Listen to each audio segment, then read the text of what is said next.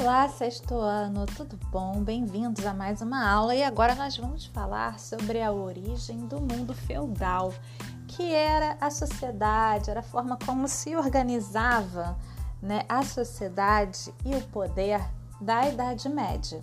Né, Para isso, a gente vai relembrar alguns acontecimentos do fim do Império Romano para a gente entender né, como é que essas pessoas foram optar por essa nova forma de organização social, viver dessa forma, né, quais são as origens desse mundo feudal. Então a gente tem que lembrar que durante séculos então o Império Romano dominou grande parte da Europa, né? Vocês sabem e um, tinha uma poderosa estrutura administrativa, um poderoso exército. Eles tinham construído estradas né, por todo o território. Eles tinham uma organização administrativa que permitia que eles controlassem é, tanto a França quanto a Inglaterra, a cobrança de impostos, os, o modo de vida, a religião desses lugares. Então, eles tinham uma estrutura administrativa muito grande, eles tinham umas espécies de governador em cada um desses locais, tinha exército também, tinha exército patrulhando as fronteiras.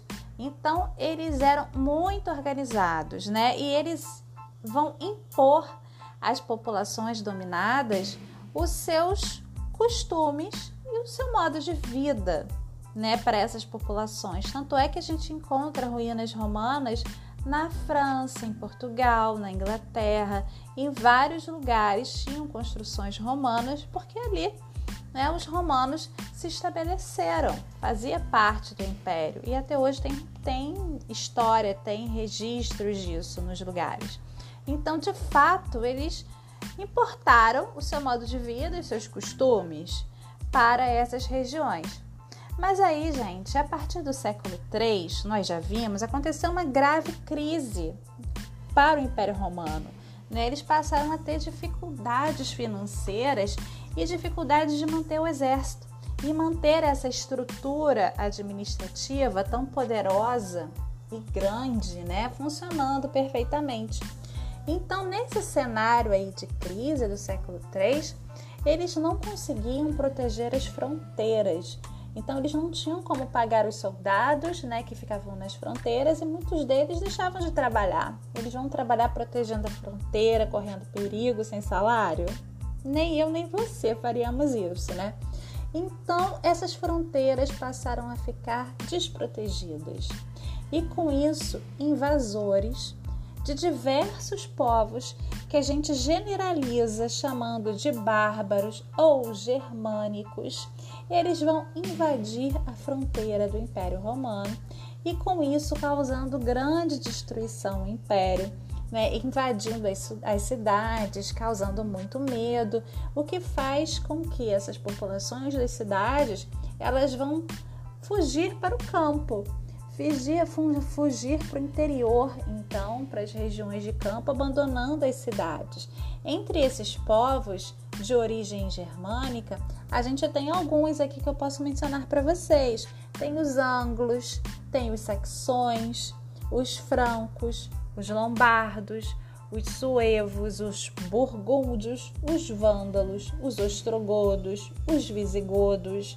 Então, existe uma enorme quantidade de populações aí que vão invadir esse território do Império Romano e vão se estabelecer dentro do território, impondo assim a sua cultura sobre a cultura romana, já que as pessoas tinham abandonado as cidades, eles invadiam e ali ficavam, né?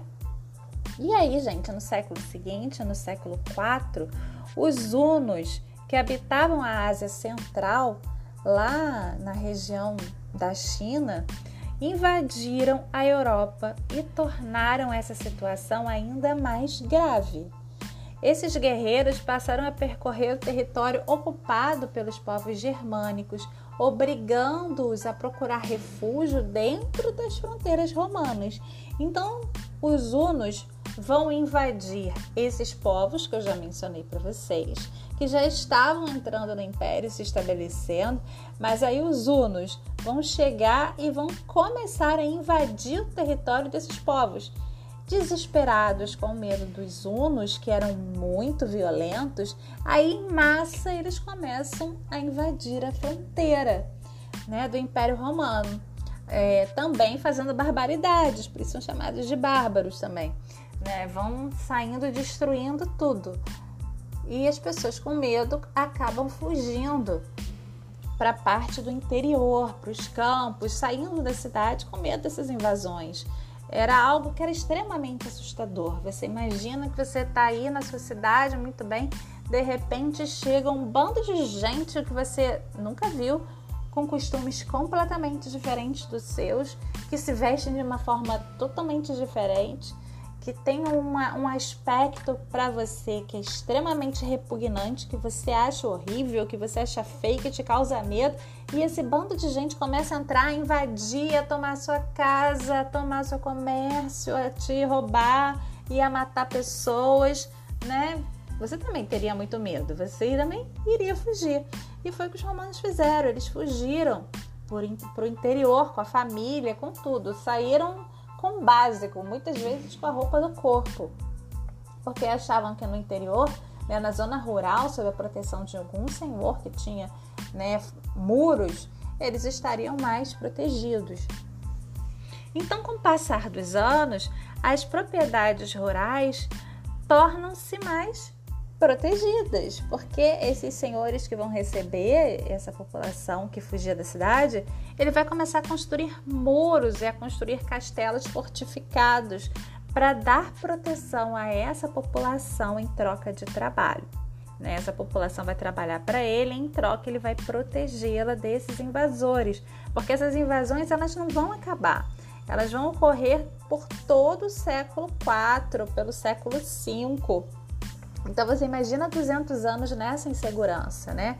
Então esses castelos passam a se tornar fortalezas, né? Acabam se transformando em núcleos fortificados. E eles estavam sob a administração de um proprietário, que é esse senhor. E esse senhor passa a ter poderes praticamente absolutos. Ele pode fazer o que quiser sobre as terras deles e sobre os habitantes, sobre aquelas pessoas que foram encontrar abrigo. Ele era praticamente um governante da sua terra. Com isso, o poder que antigamente era centralizado na figura do imperador romano, ele deixa de existir, ele começa a ser pulverizado, ele começa a ser é, fragmentado entre cada feudo, que são essas construções, que são esses castelos fortificados com uma população que vive ali em troca de proteção e trabalha para esse senhor feudal. Então, esse senhor feudal, que é o dono das terras, ele cria as próprias leis para aquelas terras, ele cria os tributos a serem cobrados né, por aquelas pessoas que vivem em, ali. Então, o poder do imperador ele deixa de ter importância enquanto ele ainda existia imperador. Então, esse poder ele passa a ser totalmente fragmentado. Ele cria esse senhor feudal a sua própria moeda, se necessário. Esse feudo era praticamente autossuficiente. Ali se fazia tudo. É como quando a gente estava preso aqui na, na quarentena mesmo, no lockdown, que a gente tinha que fazer tudo em casa. Então esse feudo ele fazia de tudo e não precisava do comércio. Não existia mais comércio porque ali se fazia tudo para todo mundo. Se fazia roupa, se fazia sapato, se fazia objetos, né, móveis e tudo que você possa imaginar. E o alimento era produzido ali, então ninguém saía dali. Então, esse poder centralizado do Império Romano vai começar, como eu já disse, a ser fragmentado, porque esses castelos vão existir em todo o continente da Europa, né? E aí, no ano de 476, os Érulos, que também é um povo de origem germânica, vai invadir Roma e vai então depor o último imperador, Rômulo Augusto, dando fim oficialmente, como nós vimos na aula passada, ao Império Romano do Ocidente e dando aí início, os historiadores consideram que esse é o início da Idade Média. Então foi o passo final para desagregar o Império Romano do Ocidente. E no seu lugar, no lugar né, do Império Romano, vão começar esses povos, eles vão se estabelecer em regiões da Europa e eles vão criar reinos independentes. E daí dessa mistura desses povos de origem germânica ou bárbaros e a cultura romana é que vai surgir os idiomas que existem hoje na Europa, o francês, o inglês, né, o alemão, o italiano, o espanhol, vão surgir desses reinos independentes, porque esse é a mistura desses povos de origem germânica com as pessoas que já viviam ali, né, do Império Romano, vai misturar o latim com o idioma deles e vai dar origem ao idioma dos países que nós temos hoje. E também esses reinos independentes, eles vão dar mais tarde origem aos países, aos países que existem hoje na Europa.